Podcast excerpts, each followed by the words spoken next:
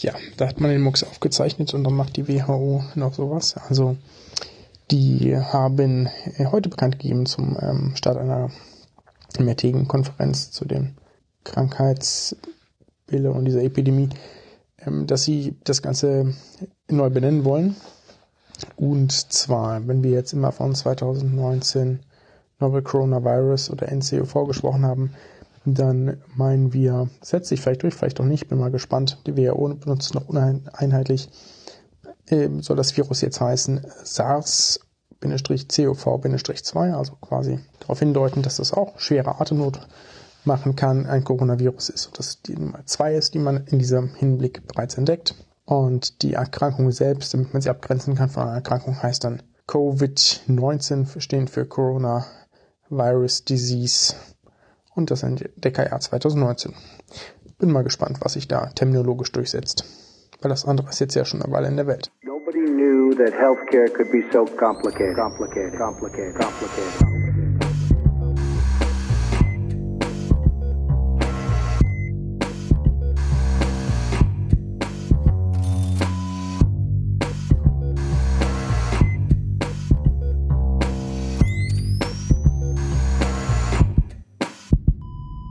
Salut und herzlich willkommen zu Gesundheit macht Politik mit der Aufnahme während Sabine stürmt am 9. Februar 2020 und Pascal musste mich erstmal darauf aufmerksam machen, dass der Sturm über Deutschland zieht.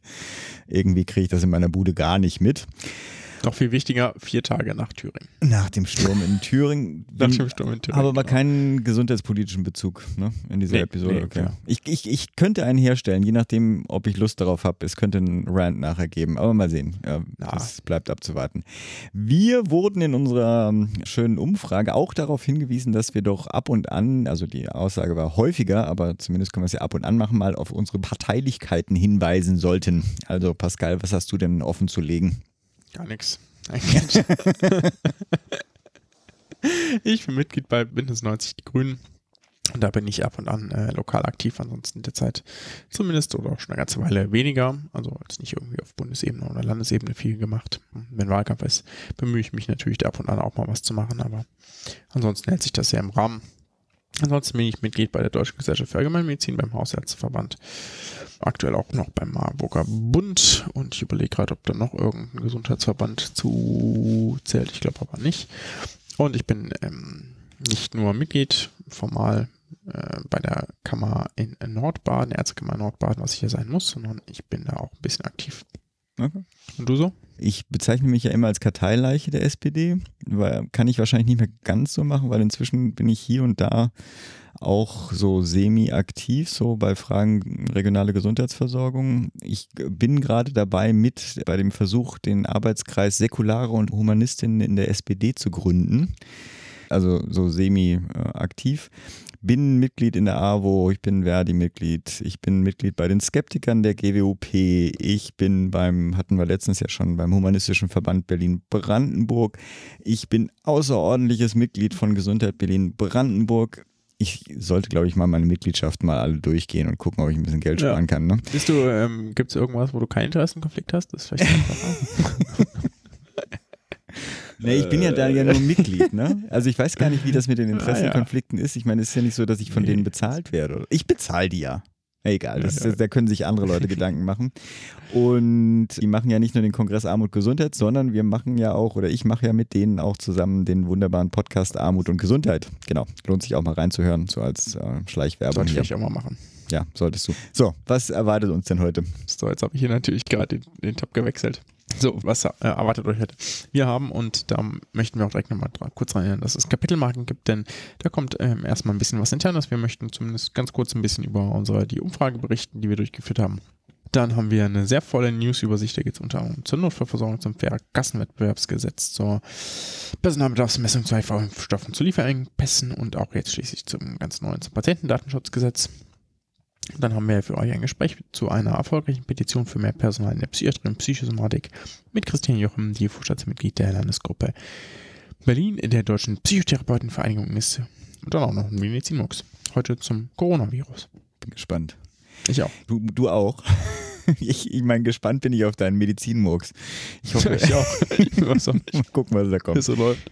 Genau, und hier, du hast ja schon gesagt, hier kann man die Kapitelmarken nutzen, wenn man das denn nicht hören möchte. Wir haben die schon gerade arg gekürzt. Ich hatte mich vorbereitet auf die kurze Zusammenfassung unserer kleinen Umfrage, die wir euch ja nicht ganz vorenthalten wollten. Und weil es so tolle Kommentare waren und dafür, also nicht nur für die Umfrageteilnahme, sondern auch für die ganzen Kommentare, die gekommen sind, die sind super, helfen uns, waren ja auch viele kritische dabei und die nehmen wir uns auch zu Herzen. Ich wollte sie alle vorlesen und das sind irgendwie vier Seiten, DIN A4, die ich hier zusammengetragen habe. Und Pascal hat die Krise gekriegt und ich habe auch die Krise gekriegt und ich habe, ja, äh, dann, also ich werde diesen Teil kürzen. Ich wollte aber trotzdem ein paar Ergebnisse machen. Und ihr werdet merken, bei dem Vortragen reflektiere ich die Bedeutung. Aber damit wir gleich mal ein, einsteigen, ich ganz grob zum Beispiel fand ich super, wir haben 50-50 Männer, Frauen bei unseren Hörerinnen. Und was ich auch cool finde, ist, es sind auch 12 Prozent, das sind die coolen, ja, die auch gesagt haben, dass uns das gar nichts angeht.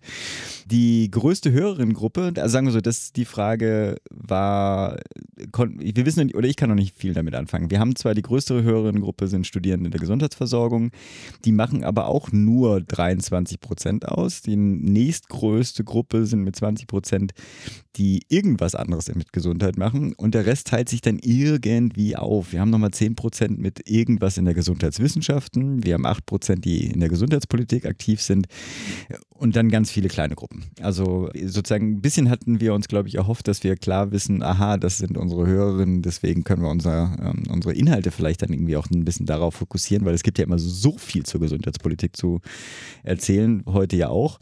Aber äh, ich glaube, da kommen wir, also spontan gesagt, jetzt ähm, nicht so weiter dazu. Die Umfrage habe ich jetzt vor ein paar Stunden geschlossen. Also das ist jetzt ähm, Ganz frisch. 66 Prozent finden ein Newsletter ein bisschen oder sogar sehr interessant. Auch da hätte ich die Frage wahrscheinlich gar nicht stellen sollen. Da sieht man auch, mit welcher heißen Nadel diese blöde Fragen, dieser Katalog da äh, gestrickt wurde.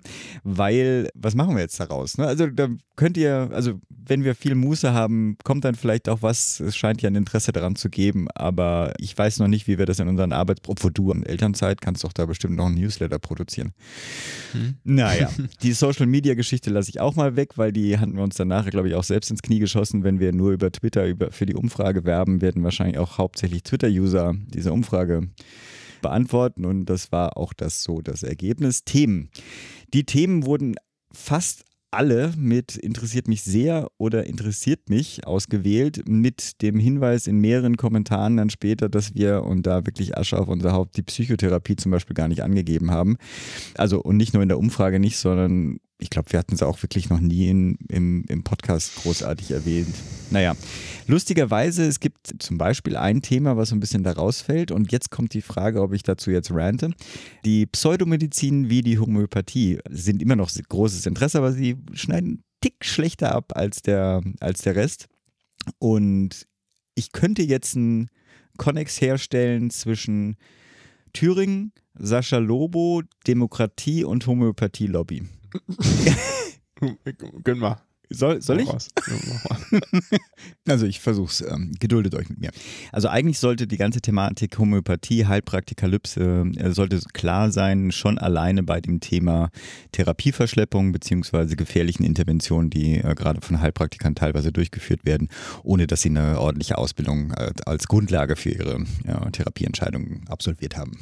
Aber das, ähm, das ist in dem Fall eine Side-Notiz, äh, weil tatsächlich mich am meisten bei dem Thema was anderes motiviert wird und das ist jetzt der Connex, den ich jetzt herstellen möchte. Zuerst möchte ich mal auf den jüngsten Podcast von Sascha Lobo hinweisen. Der macht ja diesen Debattencast von Spiegel Online, glaube ich, ist das äh, sehr empfehlenswert. Ähm, er sagt da konkret, äh, das Abkoppeln von der Realität, also die Realitätsverleugnung, ist die Basis eines jeden autoritären Regimes. Denn Debatte ist dann nicht mehr möglich. Und damit würde auch die Basis unserer liberalen Demokratie zerstört werden. Und genau in diese Kategorie fällt meines Erachtens die Homöopathie. Also der Konnex der Gesundheitspolitik im, im, im, Thema Realitätsverleugnung ist für mich Homöopathie, Heilpraktikerwesen. Und noch dazu, wir befinden uns ja nicht gerade in den stabilsten Zeiten für unsere Gesellschaft, sondern gerade in diesen, ähm, Stichwort Thüringen, für unsere Demokratie ja auch durchaus in, den, in ihren Grundfesten bedrohten AfD-Zeiten. Ja? Und die Homöopathie mit ihrer ja, jahrhundertelangen ähm, Realitätsverleugnung ist sie damit sozusagen, trifft sie eine gesamtgesellschaftlich ähm, höchst relevante Thematik, die sich hier eben auch in der Gesundheitspolitik abspielt. Wenn wir also die realitätsverleugnende Homöopathie-Lobby so einfach hinnehmen, dann, und für mich ist eben der Verbindungspfad äh, da nicht sehr weit, dann bilden wir auch dann in der Gesundheitspolitik die Basis für genau diese autoritären äh, Systeme. Denn dann haben wir genauso wie bei den Klimaleugnern oder was weiß ich, den äh, Überfremdungsrhetorikern und Holocaust-Leugnern der AfD bereits das Feld überlassen. Wenn wir Fakten nicht mehr zulassen, wenn wir eine, eine, äh, die gleiche Faktenbasis noch nicht mal akzeptieren, dann verlassen wir den für unsere Demokratie notwendigen ähm, äh, Debattenraum. So, damit möchte ich das äh, schließen und sag nochmal, verdammt nochmal, ähm, damit werde ich nicht aufhören, auch wenn die Umfrage da äh, die Pseudomedizin äh, etwas schlechter abschneiden lässt. Ihr müsst da durch und dafür gibt es Kapitelmarken, wer es nicht mehr erträgt. So, das ist jetzt die halbruhige äh, Zusammenfassung äh, meiner, äh, meiner These, warum Thüringen, Sascha Lobo, unsere Demokratie und Homöopathie und Heilpraktikerunwesen einen Zusammenhang haben und auch meine Argumentation, warum die Homöopathie und die Pseudomedizin Medizin weiterhin in diesem Podcast auch eine, einen Raum finden wird. Wenn es euch total nervt, springt. So, Rubriken. Und äh, wir nähern uns auch langsam äh, der, dem Ende der Zusammenfassung hier. Die Gedenk- und Aktionstage haben ein, ein fulminantes Feedback bekommen und sterben jetzt. Wir werden versuchen, unseren Teil zu uns etwas kürzer zu halten. Die Heldin der Gesundheit ist auch eine Spaltung gewesen, aber da kann ich auch eh sagen, da war ich ähm, schon eh am Reflektieren, inwiefern ich das anders aufbaue. Also es wird nicht ganz verloren gehen, es wird aber jetzt auf jeden Fall eine Pause sein. Ein kleiner Shoutout und Dank nochmal an die Maren Janella, die mir einen schönen Kontakt zu jemand vom RKI aufgebaut hat und jetzt Daumen drücken, vielleicht wird daraus sozusagen ein Revival. Die Termine, die waren ja immer so ein bisschen problematisch. Wir haben in den Kommentaren häufiger mal einen Hinweis auch bekommen, wir sollten mal Termine außerhalb Berlins listen. Ähm, inzwischen ist es so, dass ich die Termine jetzt erstmal rauslasse, es sei denn, also ich würde nur noch solche äh, kommunizieren, die uns Hörerinnen äh, rübergeworfen haben. Die Kontaktanzeigen, wie würdest du das bewerten? Ich würde sagen, die lassen wir jetzt erstmal. Die lassen wir weg. Genau. Die lassen wir weg. Genau, da hatten wir sowieso schon vorher schon, eine, keine Ahnung. Hatten wir uns ja stark zurückgehalten. Genau. Und dann, ach so richtig, dann kamen wir noch doch noch zu sehr schönen Ergebnissen. Zumindest finde ich das dann, äh, weil das sowas wie ein, äh, wie ein Schmeichler äh, für uns eigentlich ist. Es, gibt zwei von den ähm, Teilnehmenden, die uns äh, nur monatlich hören wollen. 55 äh, Prozent finden alle zwei Wochen gut und 40 Prozent wollen sogar noch mehr von uns hören, was äh, auch da sozusagen, warum haben wir diese Frage gestellt? Wir werden das ja nicht beschaffen. Ja? Mhm. Wie auch immer. Also auf jeden Fall, das war trotzdem ein Schmeichler und äh, so einen Schmeichler gab es auch bei der Länge des Podcasts. Die meisten sind mit der, also wenn wir die eine Stunde mit betrachten, dann wären 82 Prozent sozusagen damit äh, zufrieden. Aber ähm, ich glaube, das, das sind auch noch nur in Anführungsstrichen gleich 20 Prozent. Ich habe die Zahlen jetzt gerade nicht vor mir. Die anderen sind auch mit anderthalb Stunden oder wie 30 Prozent sogar sagen, äh, mir egal, macht doch so lange ihr denkt. Ich finde, das, mhm. äh, das sind die Hardcore-Podcast-Hörer da draußen. Yay. Da bleibt dann immer die Frage, ob wir alle anderen schon vergrault haben. Ja, das ist die andere, das war ja deine These, die die Leute, die kürzer haben wollen, die hören uns sowieso nicht. Die haben auch nichts von der Umfrage gehört. Das ist ja immer das Problem. Ja. Genau, und ein Hinweis doch noch aus den Kommentaren, den ich jetzt mal rauspicke, weil es gerade mit, der, ähm, mit der Länge auch zusammenhängt, ist die Idee, die von zwei Leuten geäußert wurde, ob wir denn nicht tatsächlich äh, häufiger erscheinen, aber dann weniger umfangreich. Also ich glaube, der Vorschlag war, macht doch wöchentlich eine News-Sektion und sozusagen die anderen Elemente, die wir machen, dann halt dann, wenn wir Zeit haben, wenn wir Lust haben. Ja, und das war ja auch mal dein Vorschlag. Da müssen wir mal überlegen, ob das, ähm, ob das machbar ist. Mhm. Genau. Aber wie gesagt, für die ganzen und in den Kommentaren sind so viele Grüße und Schmeicheleien und also ich muss sagen, ich habe es gebraucht, ja, in dieser dunklen Jahreszeit. Ich ähm, habe äh, das sehr genossen, das zu lesen und ich hätte es auch jetzt hier gerne vorgelesen, aber es wird wahrscheinlich dann doch ein bisschen zu lang. Deswegen machen wir News. Genau. Nee, ja doch, können wir machen. Wir haben, wir haben noch eine tolle, aber eine Mail bekommen. Weiß nicht, ob Na wir das erwähnen. Auch noch? Ja, machen wir. Auch noch. Die Spenden-Mail. Und zwar, wir haben eine wunderbare Mail auch von wegen Schmeicheln von der Katharina bekommen. Danke, Katharina, sie schreibt: Hi, da ich euren Podcast sehr gut finde und ihn konsumiere, würde ich gern was spenden. Wie kann ich das denn machen? Kontodaten habe ich nicht gefunden, aber vielleicht auch nicht richtig geschaut. Katharina, Kontodaten sind wirklich nicht auf der Website zu finden und ähm, das hat uns ein bisschen unvorbereitet erreicht. Wir haben uns da noch nie Gedanken drum gemacht. Und wie du auch schreibst, diese Wunschlisten auf dieser Website, die pflegen wir auch nicht Hast du da eigentlich irgendwas eingetragen? Nee, ne? Nee. Nee, eben. Also sozusagen ist, äh, wir haben uns über diese ganze Monetarisierung noch keine Gedanken gemacht. Ist jetzt vielleicht mal ein Grund, sich darüber Gedanken zu machen, ähm, aber ja, haben wir noch nicht geschafft. Aber sobald wir uns da entschieden haben, äh, werdet ihr an dieser Stelle äh, davon erfahren. Danke erstmal für das Feedback, danke für das Angebot und den Motivationseffekt dadurch. Aber jetzt tatsächlich, Pascal, News. Jetzt. Ja. News. Ah, Stichwort. Wir sprechen zunächst über Notfallversorgung. Yay, Da gab es schon wieder. Naja, naja, genau. Ja, ja, also da gab es ja jetzt den. Es gab den Gesetzentwurf zur Notfallversorgung und da gab es auch die ganzen Stellungnahmen. Sie müssten jetzt eingegangen sein und wir gehen vielleicht nochmal so ein bisschen durch den Gesetzesentwurf durch. Und zwar, was steht denn da jetzt drin? Also, es kommt ein gemeinsames Notfallleitsystem, die sogenannte GNL. Da laufen dann die 112 und die 116, 117 zusammen. Und dort findet dann eine qualifizierte, standardisierte Ersteinschätzung statt. Das dann optimalerweise nach dem SMED, ne? ist das glaube ich, oder? Strukturierte medizinische Ersteinschätzung in Deutschland. Der Algorithmus, der da entwickelt wurde, der ist angelehnt an einen Schweizer Algorithmus, der dort sehr gut funktioniert.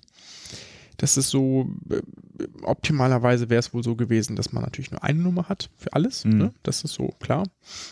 Usability und so, hast du ein Problem, rufst du da an. Das geht aus ein paar ähm, bestimmten Dingen nicht, dass ein Teil der Verantwortung eben Ländersache liegt ähm, und Katastrophenschutz ja etc. auch an der 112 hängt. Ne? Hm. Und man könnte das bestimmt mit ein bisschen mehr von machen. Ich glaube aber, dass das so auch schon ganz gut funktioniert. Zumal sich ja auch in den Leitstellen von der 112 eine ganze Menge ändern müsste, wenn die denn auch strukturiert nach äh, SMED, ich weiß nicht, ob das SMED, ich sage da immer SMED zu, ähm, arbeiten sollen. Ja? Weil ich habe da jetzt einen sehr geringen Einblick rein, also die seht es mir nach, aber den Einblick, den ich habe, sind das, dass es zum Teil ausgebildete Feuerwehrleute sind. Den Einblick, den ich habe, waren ausgebildete Feuerwehrleute, die da sitzen, stehen, wie auch immer, äh, an ihrem Tisch dann die ähm, Sachen zugewiesen kriegen von dem Leiter oder automatisch über System. Ne? Also Anruf kommt rein, geht an den nächsten äh, freien äh, sozusagen Sprechapparat, ja. Der nimmt das dann entgegen und ähm, der verortet primär erstmal Fahrzeug und Material an Einsatzorte. Hm. Und das ist ja auch gut, weil das ist die Aufgabe von Feuerwehr. Also A, Abklärung, okay, ist das ja was für uns? Ja, muss das irgendwo anders hin? Und B dann, okay, was muss da hin? Ja? Hm. Und da ist natürlich dann, ähm, wenn das dazu dann noch kommt, okay, ja, aber ich glaube, das können sie auch zu Hause behandeln, machen sie mal das und das, ne? Mhm. Oder ähm, da braucht man eine ganz andere Manpower, einfach weil ja auch Gespräche länger werden können, ne? Eine Mhm. strukturierte medizinische Ersteinschätzung. Bin ich mal sehr gespannt, wie das dann äh, tatsächlich im Detail vor Ort gelöst wird. Würde mich sehr interessieren, da irgendwann mal reinzuschauen. Dann wesentlicher Punkt im Gesetz sind die integrierten Notfallzentren. Die waren ja schon im Sachverständigenratsgutachten drin. Das so oder so ist der Gesetzentwurf sehr nah an dem Gutachten dran. Die sollen nicht mehr in allen Krankenhäusern sitzen. Das ist erstmal logisch und sinnvoll, weil natürlich derzeit man das Gefühl hat, dass zu viele unstrukturierte Notaufnahmen gibt. Wenn man das dann bündeln kann, ist das gut. Das ähm, Schwierige aus Sicht der Krankenhäuser, das hatte ich aber, glaube ich, auch schon mal gesagt, ist, dass die unter Leitung der KV sitzen sollen. Hm. Und pff, das ist natürlich äh, ein Hammer, ja, weil damit dann sozusagen eine bauliche Einheit in dem Krankenhaus unter Leitung der KV sitzt, dann ist dann auch die Frage, wie ist denn da, wie macht man das mit dem Personal, wie wird da was bezahlt? Sind da gegebenenfalls Leute, die sonst in dem Krankenhaus arbeiten, rotieren die dann in die INZ, sind die dann formal bei der KV angestellt? Wie ist das mit der Weiterbildungsdauer etc.? Ne? Also gibt es Mhm. unheimlich viele Sachen, die da noch reinspielen werden äh, im Verlauf. Genau, und dann ist es noch so, dass die Rettungsleitstellen, von denen ich gerade geredet haben, die können sagen, dass sie, also Rettungsleitstelle im Sinne von der Rufnummer 112, Hm. wenn die sagen, wir wollen ein gemeinsames Notfallleitsystem bilden möchten, dann ist die Kassenärztliche Vereinigung dazu verpflichtet. Das müssen sie dann also auch gemeinsam umsetzen. Ja, und das bedeutet dann, dass die organisatorisch, technisch und eine digitale Verbindung irgendwie aufbauen, ja, die sich auf die Kooperation in medizinischen Notfallsituationen beschränkt, aber eben halt nicht, zum Beispiel das Katastrophenschutz, Mhm. ähm, Brandschutz etc. Ne, bleibt bei, bei 112, genauso wie bestimmte andere Sachen, Terminvergabe eben bei der 116, 117 bleiben können. Und genau, wesentlich für das gemeinsame Notfallleitsystem ist dann da ein gemeinsames verbindliches Verständnis zur Einschätzung der Dringlichkeit des medizinischen Versorgungsbedarfs und der Disposition der erforderlichen medizinischen Versorgung. Zitat. Ja. Hm. Das ist natürlich klar und das ist dann auch klar, warum es da dann ein strukturiertes gemeinsames Einschätzungstool braucht. So, das hatten wir schon erwähnt. Ähm, was ich ganz cool fand an dem, Rettung, an dem Entwurf ist, dass Rettungsfahrten jetzt auch von der GKV erstattet werden, wenn kein Arzt beteiligt war. Ja, also ich hole einen Patienten irgendwo ab, brauche gegebenenfalls keinen Arzt vor Ort, weil kann ich alles selbst lösen, kann ich mitnehmen. Da gab es vor wohl Unklarheiten. Ja, der RTW fordert zum Beispiel keinen Notarzt nach, sondern verträgt das Krankenhaus an, wird erstattet.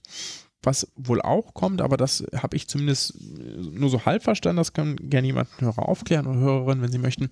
Der Rettungsfahrt wird auch dann erstattet, wenn es unklar ist, ob ein Patient stationär aufgenommen werden muss. Ja, also das, was ja immer gefordert wird, dass die Leute nicht alle ins Krankenhaus gerannt, weil sie sonst kein Geld dafür kriegen. Mhm. Aber da muss ein INZ angefahren werden. Wenn das jetzt aber viel weiter weg ist, hm, weiß ich nicht. Sinnvoller fände ich ja auch, wenn man Leute zu Hause lässt, weil es medizinisch nicht erforderlich ist, den irgendwo mit hinzunehmen, dann trotzdem auch Geld dafür zu kriegen. Aber das schauen wir mal noch, ob das äh, sich nicht dann vielleicht doch noch durchsetzt. Was ich auch ganz interessant finde, ist, dass der Sicherstellungsauftrag, den die Kassenärztlichen Vereinigungen haben, aufgeweitet wird mit dem Gesetzesentwurf. Nämlich, dass das die vertragsärztliche Versorgung 24 Stunden täglich an sieben Tagen der Woche umfasst. Dass diese bereit, diese, ich habe nicht so ganz verstanden, was das ändert. Ich habe nur ver verstanden, dass sich das Wording ändert. Und was dann aber im Gesetzentwurf noch steht, ist, dass das zum einen durch die integrierten Notfallzentren als auch durch einen telemedizinischen Bereitschaftsdienst geschehen kann. Okay. Ja, da bin ich mal gespannt. Ähm, jetzt nochmal zu den INZ. Ganz interessant wird dann auch, wie das dann klappt. Da sitzen nämlich dann die erweiterten Landesausschüsse in jedem Bundesland zusammen und die dürfen dann Planungsvorgaben nach den Planungsvorgaben der Krankenhäuser überlegen, an welchen Krankenhäuser denn die Notfallzentren einzurichten sind. Mhm. Ja. Dann ganz, ganz besonders schön ist dann, Widerspruch und Klage gegen eine Festlegung nach Satz 2 haben keine aufschiebende Wirkung. Mhm. Das heißt, wenn äh, jetzt hier Krankenhaus XY leer ausgeht beim INZ und sagt, das ist aber eine Scheiße, dann haben wir ja hier ein Riesenproblem. Da klagen wir gegen. Können Sie, hat das keine aufschiebende Wirkung? Bin ich mal sehr gespannt, wie sich das so umsetzen lässt. Ja, wir, warten mal ab, was dann den, äh, was nach den ganzen Entwürfen, äh, nach den ganzen Stellungnahmen da rauskommt aus dem Gesetzentwurf. Wundert euch nicht, wenn also quasi in den nächsten Episoden dann weniger die nationalen Zeitungen zitiert werden, sondern irgendwelche Regionalposten. Unser Krankenhaus hat kein INZ mehr. Bla bla bla. Ich bin ja, gespannt. Könnte, könnte passieren. Naja, bin mir ziemlich sicher, dass jedes einzelne Haus, das das verliert, wird dann versuchen, da sich ähm, zu wehren. Ja, warst du durch? Ich bin durch. Ich habe etwas, was wir hoffentlich bald zu den Akten legen können. Und zwar mal wieder eine, ein klein, kleines Update zum faire Kassenwettbewerb Gesetz, was ja jetzt äh, kommenden Donnerstag, was ist das, der 13.2. im Bundestag jetzt auch verabschiedet werden soll. Ich habe ein paar Themen da rausgegriffen, was mir aufgefallen ist, dass wir, also das Gesetz nimmt sich ja primär den Morbi-RSA vor und da hätte man natürlich auch die Regionalkomponente jetzt nochmal darstellen äh, können. Die habe ich gar nicht genommen. Da werde ich nochmal einen Link in die Shownotes äh, packen.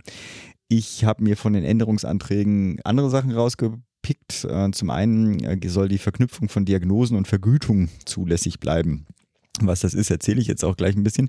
Das war vorgesehen ursprünglich. Ähm, da haben dann aber einige Verbände und vor allem Krankenkassen so hart dagegen gekämpft, dass das jetzt dann doch möglich sein soll. Es geht hier da vor allem um die sogenannten Selektivverträge. Also auch da bis zum Versorgungsstärkungsgesetz von, von war das 15 oder sowas, waren die bisher immer an unterschiedlichen Stellen im Sozialgesetzbuch geregelt und dann später dann im 140a, in dem berühmten 140a zusammengefasst. Mhm. Mit den Regelungen sind so besondere Versorgungsformen, da sollten Gestaltungsmöglichkeiten für Krankenkassen erweitert werden, sollten bürokratische Hemmnisse für, wie gesagt, Selektivverträge, sektorübergreifende Verträge, fachübergreifende Angebote, sogenannte integrierte Versorgungsangebote etc. pp, innovative Leistungen, was auch immer da gelistet wurde, möglich werden.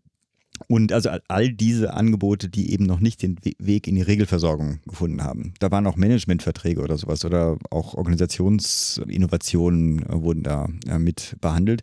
All das ging jetzt sozusagen in diesem Paragraph 140a SGB 5 ein. Und das soll jetzt auch weiter möglich bleiben. Also diese Haushaltsverträge, vor allem darum ging es den, den Krankenkassen, ja, die bleiben auch unangetastet oder zumindest kommen nicht unter Beschuss.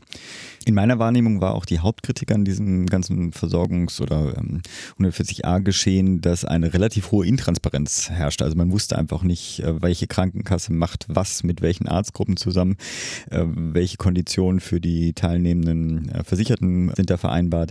Und auch bei der Frage Evaluation gibt es sie, in welcher Form, zu welchen Ergebnissen führt das, hat das Vorteile für den Patienten oder hat das vielleicht sogar Nachteile für den Patienten. Da äh, existiert ja dann doch eine relativ hohe Intransparenz bis zu dem Punkt, der den mich auch immer interessierte. Angenommen, es gibt Versorgungsverträge mit sehr guten Ergebnissen, dann wäre natürlich dann so die sofortige Frage, warum sollte das dann nicht in die Regelversorgung äh, übergehen? Um jetzt ein bisschen mehr Licht in dieses Dunkel dieser Verträge oder dieser Vertragslandschaft zu bringen, soll jetzt eine Transparenzzentrale errichtet werden. Und zwar beim Bundesamt für soziale Sicherung, also beim äh, Bundesversicherungsamt.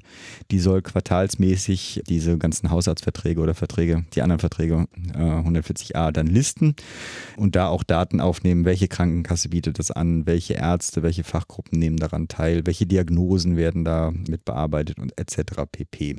Das andere Thema, was ich rausgepackt habe, war, weil ich das ganz spannend so unter dem Titel Machtstrukturen, hatten wir, glaube ich, auch genannt mal bei dem ersten Entwurf. Da sollte oder da wird weiterhin ein, äh, aber ursprünglich ein sehr starker Lenkungs- und Koordinierungsausschuss gebildet.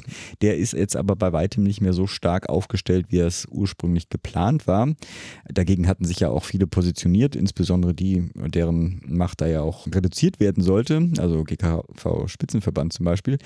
Und das Interessante ist jetzt, diese, also GKV Spitzenverband und der Lenkungs- und Koordinierungskreis, sollten sie denn in Konflikt miteinander treten, mit in einer Positionierung, sollen sie, und das ist jetzt die Formulierung, das Benehmen herstellen. Mhm. Das ist eine schöne Formulierung. Ich denke dann immer so irgendwie an Pausenhof, dass da irgendwie so ein Lehrer kommt und jetzt benehmt euch. Auf jeden Fall, sollten Sie in Konflikt treten, muss eine schriftliche Begründung äh, für diese abweichende Entscheidung formuliert werden und damit auch dann mehr Transparenz über diese Entscheidungsprozesse entstehen. Ich bin mal ganz gespannt, ob das denn dann noch Sinn macht, wenn man jetzt eine weitere Institution schafft, die dann nicht eine andere ersetzt, sondern dann quasi dann wieder in Konflikt mit einer weiteren, mit einer bestehenden steht. Also ich bin gespannt, wie das sich dann im, in Real Life dann anfühlen wird. Ja, das war meine. Ich mache noch was ganz kurzes. Es gab mal wieder einen Versuch, einen HIV-Impfstoff zu testen. Das ist äh, mal wieder gescheitert. Ähm, Gibt es keine guten Neuigkeiten zu. Studie musste abgebrochen werden. Ich erinnere mich da gut an so einen kurzen Part im Medizinstudium, wo ähm, einer der Virologen, der bei uns da unterrichtet hat, quasi uns erklärt hat, wie das alles funktioniert mit den antiretroviralen Medikamenten, mhm. wie das mit, dem, mit der Forschung aussieht. Da meinte so, naja, Meinte aber auch so, naja, wie Sie sehen, klappt alles nur so halb gut. Wenn Sie den haben, sagen Sie mal Bescheid. das fand ich irgendwie ganz cool, weil er, also weil er ehrlich meinte so, naja, wenn Sie eine Idee haben, wir haben schon alles Mögliche ausprobiert, aber bisher werden wir dem nicht her. Mhm. Vielleicht haben Sie ja noch was. Also mittlerweile wird man dem natürlich schon sehr gut her, aber Impfung ist eben nicht in Sicht und äh, Medikamente funktionieren zum Glück mittlerweile sehr gut, aber auch das ist sicherlich noch etwas ausbaufähig. Ja. Ich habe auch was Kurzes, weil ich dachte, ich könnte jetzt so richtig was Ausführliches machen. Die Headline äh, lautete Gutachten zur Personalbedarfsmessung in der Altenpflege liegt vor. Nur wurde das dann sofort aufgeklärt, dass es zwar vorliegt, aber leider nur dem Bundesgesundheitsminister. Der hat das nämlich noch nicht abgenommen und so kann der Kreator dieses, ähm, dieses Berichtes, äh, der Professor Rothgang von der Uni Bremen, auch nicht viel dazu sagen. Und äh, das wenige, also ein paar Teaser werde ich dann schon aus, habe ich aus dem, aus dem Artikel dann rausgenommen. Trotz alledem, weil wir auch darauf hingewiesen wurden, auch da ein kleiner Hintergrund. Im Pflegestärkungsgesetz 2 wurde die Selbstverwaltung aufgefordert, bis dieses Jahr und zwar bis Juni, also sind wirklich gut in der Zeit noch, ein Verfahren zur Messung des Personalbedarfs in der stationären Pflege vorzulegen. Wenn ich mich richtig entsinne, gab es das für die Krankenhausversorgung im letzten Jahr schon vorgelegt von, oh Gott, Deutsche Krankenhausgesellschaft, Verdi und Deutschem Pflegerat. Aber in diesem Fall geht es halt um die stationäre Pflege. Also Rotgang hat dazu eine Studie gemacht in 62 Pflegeheimen, hat dabei Personal in seinen Tätigkeiten beobachtet und zwar sowohl also am Bett, an, in der engeren pflegerischen Tätigkeit, wie aber auch in den dazugehörigen Planungsprozessen, Steuerungsprozessen und so weiter und hat daraus dann einen Qualitätsmix äh, entwickelt, der dann auch in Abhängigkeit von dem Gesundheitszustand der Bewohnerin äh, der jeweiligen äh, Einrichtung ist. Also ganz banal, in einem Haus, was primär demenzkranke Menschen versorgt, ist natürlich der Aufwand deutlich höher. Zu den Teasern ganz äh, grob. Erstmal keine Überraschung, wir brauchen mehr Personal in der Altenpflege. Und zwar erheblich mehr. Ja, das war ich so ein Newsflash. Wie auch immer. Er sagt aber, es ist relativ geringer mehr, Mehrbedarf an Pflegefachkräften. Vor allem würden seiner Aussage zufolge Assistenzkräfte benötigt und damit lege die Fachkraftquote deutlich unter 50 Prozent. Pflegefachkräfte müssten sich künftig auf Planung, Supervision und so weiter konzentrieren. Wie gesagt, wir warten ab, bis es dann tatsächlich dann veröffentlicht ist und dann kann man bestimmt noch mehr dazu sagen. Aber auch er sagt, das Verfahren ist jetzt nicht äh, finito, sondern es sollte primär jetzt ausgetestet werden. Ich, ähm, genau, wir berichten, sobald es da mehr gibt. Okay, dann ganz kurz zur Wissenschaftlichen Kommission für ein modernes Vergütungssystem. Die hatten ja ein Gutachten vorgestellt. Da habe ich auch mal kurz reingeguckt, dass ich, also nicht in das Gutachten, sondern das, was dazu so berichtet wurde. Ich fand es ehrlich gesagt so mäßig spannend, weil das irgendwie, irgendwie vielleicht interessant wirkt, aber weder ist es das, was im Koalitionsvertrag angekündigt wurde, nämlich dass das irgendwie Schritte Richtung einer Bürgerversicherung machen soll, das macht es nämlich gar nicht. Ähm, noch macht es da sonst irgendetwas aus meiner Sicht groß Sinnvolles, die, also die, die Legendierung sozusagen ist das ja eigentlich. Also, äh, dass man sagt, okay, es gibt diese und jene und folgende Prozeduren, die man äh, abrechnen kann. Ich halte das sogar eher für eine schlechte Sache, zumindest für das gemeinsame rot-grüne Ziel einer Bürgerversicherung, weil man mhm. dann tatsächlich sieht, was denn äh, exakt der exakte Unterschied zwischen GOE und EBM ist. Ja? Mhm. Weil äh, dann kannst du es tatsächlich auf einen Euro und Cent bemessen, was da der Unterschied ist. Ähm, bisher ist das ja immer so, naja, so ungefähr, was der Unterschied ist, weil man da äh, sagen kann, okay, ich habe hier zum Beispiel 10% Privatversicherte in meiner Praxis, mhm. generiere damit aber 25% meines Umsatzes. Aber man kann nicht sagen, okay, für diese Leistung kriege ich tatsächlich so viel weniger, einfach weil die beiden Vergütungssysteme so unterschiedlich sind. Also war jetzt nicht so irgendwie erfolgreich die Kommission aus mhm. meiner Sicht. Aber lass mich da gerne des Besseren belehren, wenn jemand was hat. Ja, ich überlege jetzt gerade, ob ich das überhaupt noch bringe. Ich versuche es ganz kurz zusammenzumachen. Das war ein weiteres Thema, nämlich zum faire Krankenkassenwettbewerbgesetz, meine Güte. Und zwar wird natürlich da auch gerade über die Lieferengpässe bei Arzneimitteln wieder diskutiert. Und zwar darum, ob die Rabattverträge äh, verboten werden sollen. Bezieh beziehungsweise zumindest solche, die nur einen Hersteller umfassen. Also es wird diskutiert, inwiefern man Rabattverträge zumindest so gestalten muss, dass mehrere Hersteller da mit drin sein sollen, einfach dadurch, falls einer ausfällt, dass dann der andere einspringen könnte.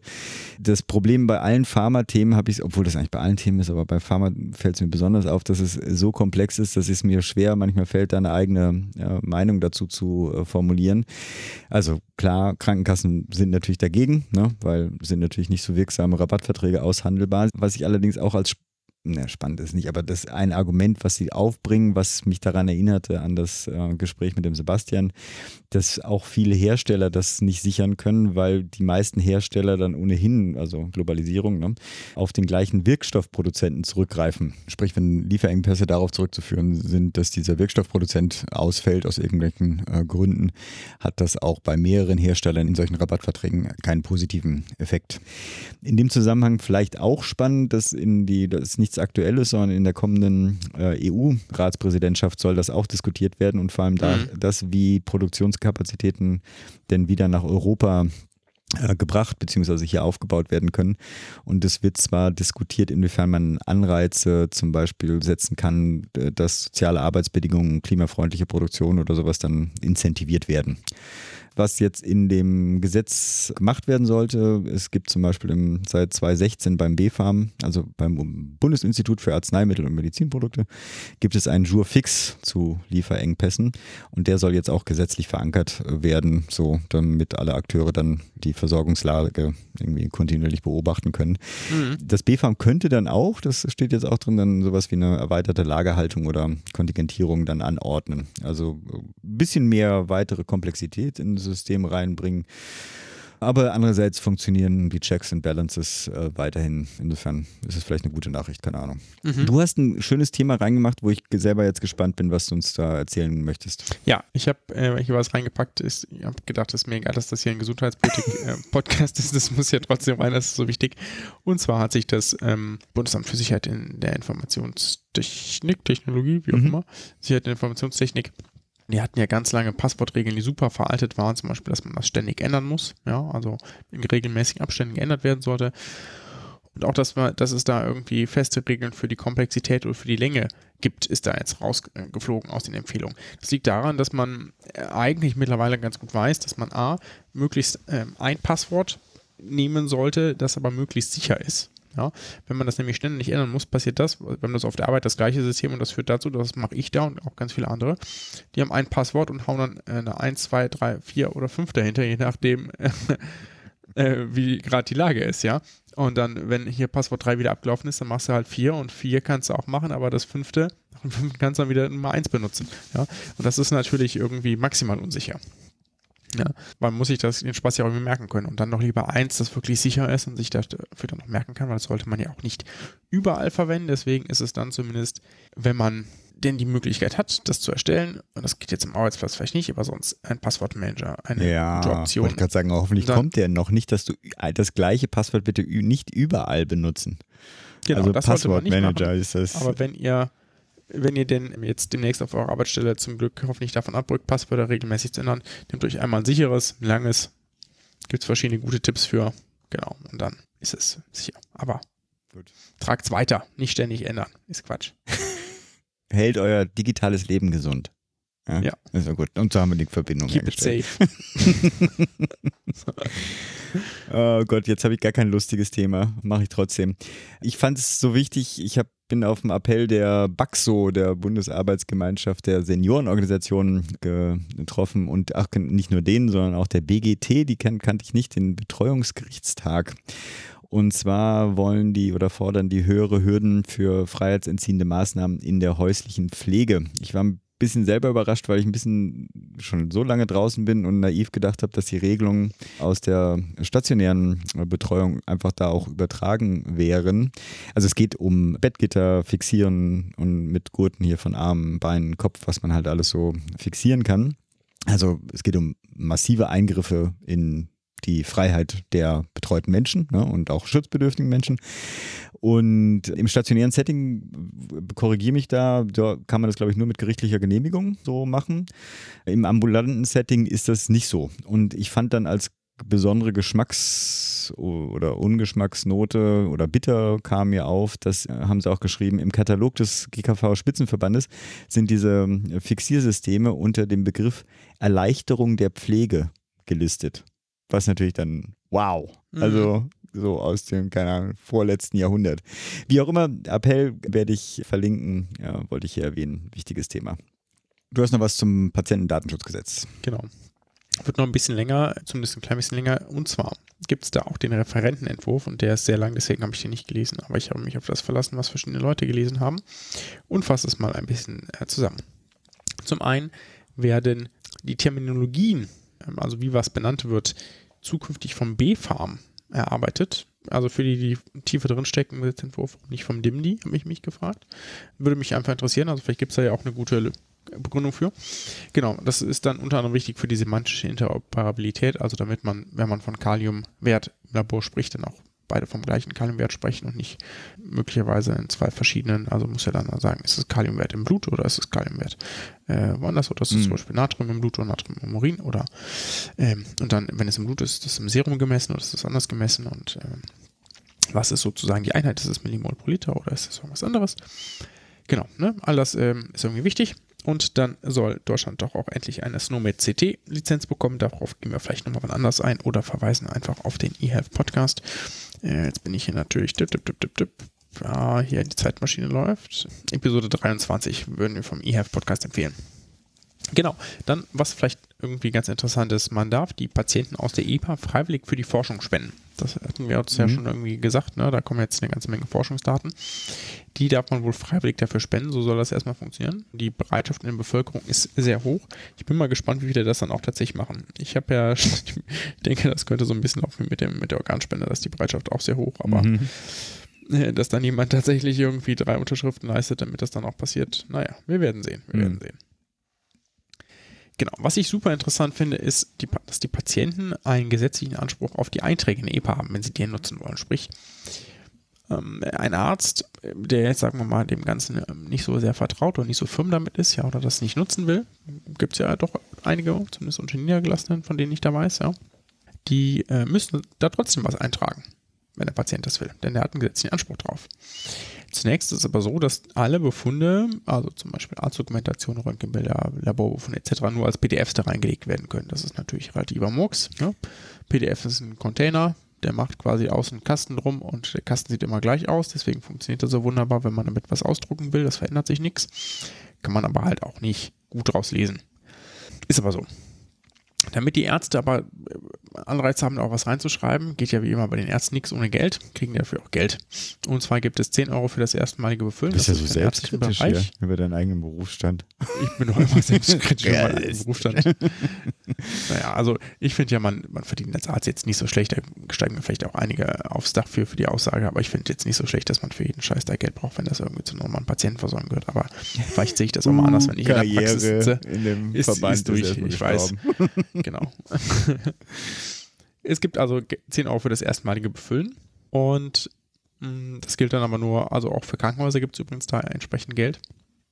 Bin mal gespannt, wie das klappt. Dann soll es mit dem Zugriffs- und Rechtemanagement, das stand ja zur Diskussion. Ne? Mhm. Das war ja ganz klar in der Kritik, soll jetzt aber tatsächlich genauso kommen wie angedacht ab dem 1.2021 Zugriff oder kein Zugriff, aber den dafür zeitbegrenzt und ab 2022 dann das detaillierte Zugriffs- und Rechtemanagement, also dass man auch nur separate Dokumente etc.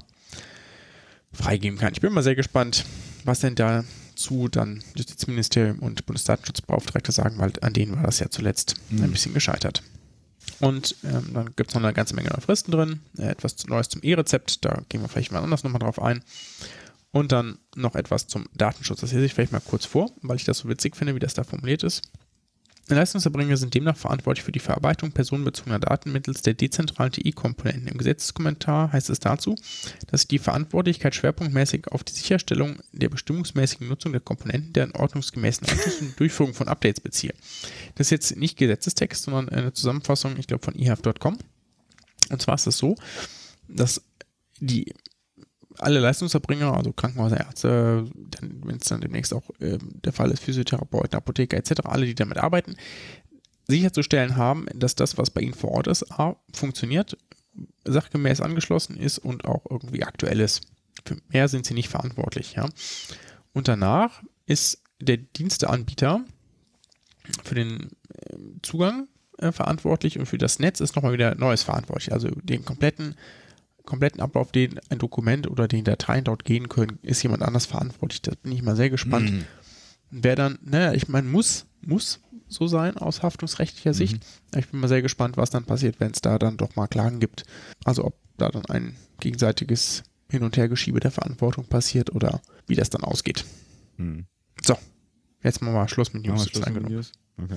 Dann gehen wir zu dem Gespräch. Wir haben heute ein Gespräch zu einer erfolgreichen Petition für mehr Personal in der Psychiatrie und Psychosomatik. Und zwar geführt mit der Christina Jochim. Und damit, äh, zumindest finde ich, haben wir einen kleinen Einstieg auch mal gemacht in die Fragen der psychotherapeutischen und psychosomatischen Versorgungslandschaft in Deutschland. Ja, da befragen wir sie nämlich auch so ein bisschen, zumindest kommt es auch äh, drin vor. Ich würde sagen, ab zum Gespräch.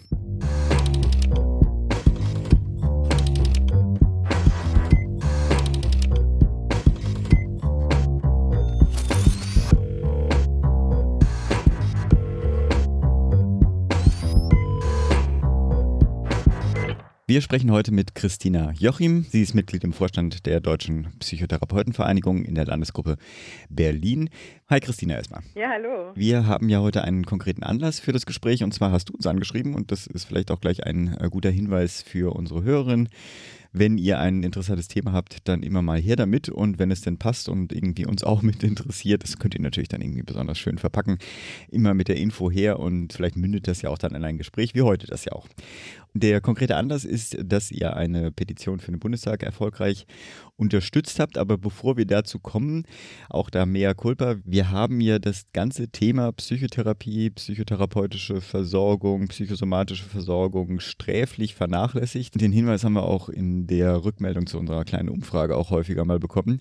Da fühlen wir uns auch richtig schlecht dafür. Oder also ich fühle mich, ich weiß gar nicht, wie Pascal habe ich gar nicht gefragt. ich fühle mich persönlich zumindest ziemlich schlecht dafür, dass wir das so vernachlässigt haben. Deswegen, bevor wir zu eurer Petition und dem konkreten Anlass dieses Gespräches kommen, wäre es natürlich ganz spannend, wenn du uns mal einen kleinen Einblick geben könntest, was denn die Psychotherapeuten in Deutschland denn so umtreiben. Also als Quick and Dirty äh, Rundumschlag. Und natürlich auch gerne zwei, drei Sätze, was du denn so machst. Ja, gerne. Also erstmal Dankeschön auch für den Glückwunsch so. Ähm, gerne, da gerne. Kurze quasi Einschub. Das war tatsächlich eine Petition vom Bundesverband der Angehörigen psychischer Erkrankter. Mhm. Die haben das Ganze in die Wege geleitet und die Deutsche Psychotherapeutenvereinigung mit über 30 anderen Berufsfach- und betroffenen Verbänden hat das einfach in der Initiative unterstützt. Mhm. Und jetzt ich speziell, ich bin im Landesvorstand der Berliner Psychotherapeutenvereinigung hier in der Landesgruppe und im Ausschuss Psychotherapeuten, Psychotherapie in Institutionen der Bundespsychotherapeutenkammer. Meine Güte. Ja, und die Themen. das sind Wörter, dass du alle so runterrattern kannst, ja hervorragend. ja, toll, ne? ganz viel Übung. genau. Ja, und die Themen, man kann es zusammenfassen. Also die Deutsche Psychotherapeutenvereinigung interessiert uns natürlich einfach für Themen, für alle möglichen, alles, was mit Rahmenbedingungen für Psychotherapie zu tun hat. Mhm. Ne, es ist ein Berufsverband, verfahrensübergreifend, also sowohl Erwachsenenpsychotherapie, Kinder-, Jugendpsychotherapeuten, all sowas. Und es sind halt vor allem die Rahmenbedingungen von mhm. Psychotherapie. Mhm. Gut, das war ja auf jeden Fall äh, quick and dirty erstmal. Wir kommen bestimmt auch nochmal zu den allgemeinen äh, Themen zurück, aber ist jetzt ja eigentlich eine schöne Überleitung äh, zu der Petition. Ich lese das einfach mal vor, weil der Text relativ kurz ist. Also die Begründung ist deutlich länger, aber der, der, die eigentliche Petition ist ja relativ kurz. Der Deutsche Bundestag möge geeignete Maßnahmen beschließen, damit in psychiatrischen, Kinder- und Jugendpsychiatrischen und psychosomatischen Kliniken flächendeckend und in allen Altersgruppen ausreichend Personal und genügend Zeit für eine Behandlung zur Verfügung steht.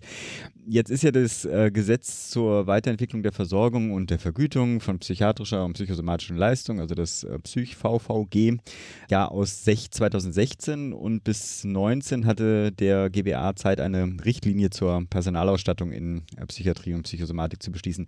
Die ist ja jetzt in Kraft seit 1. Januar und äh, eigentlich ist ja so eine Richtlinie für verbindliche Mindestvorgaben, also was die Ausstattung Personal bet äh, betrifft, eigentlich eine, ein, eine gute Idee oder erstmal nichts Schlechtes. Wogegen richtet sich denn jetzt dieser Protest? Vielleicht gibt es mal so einen kleinen Hintergrund.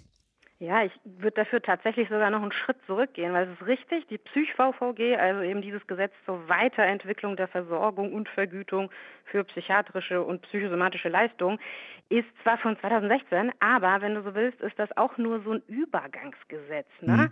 Die eigentlichen ähm, sozusagen bisherigen Personalvorgaben sind von 1991, also fast Puh. 30 Jahre alt.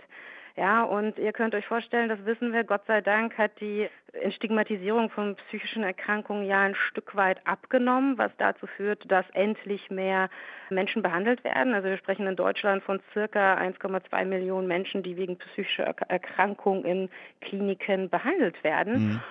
Das heißt, der Bedarf ist enorm gestiegen, weil Menschen einfach mehr Hilfe, Behandlung in Anspruch nehmen.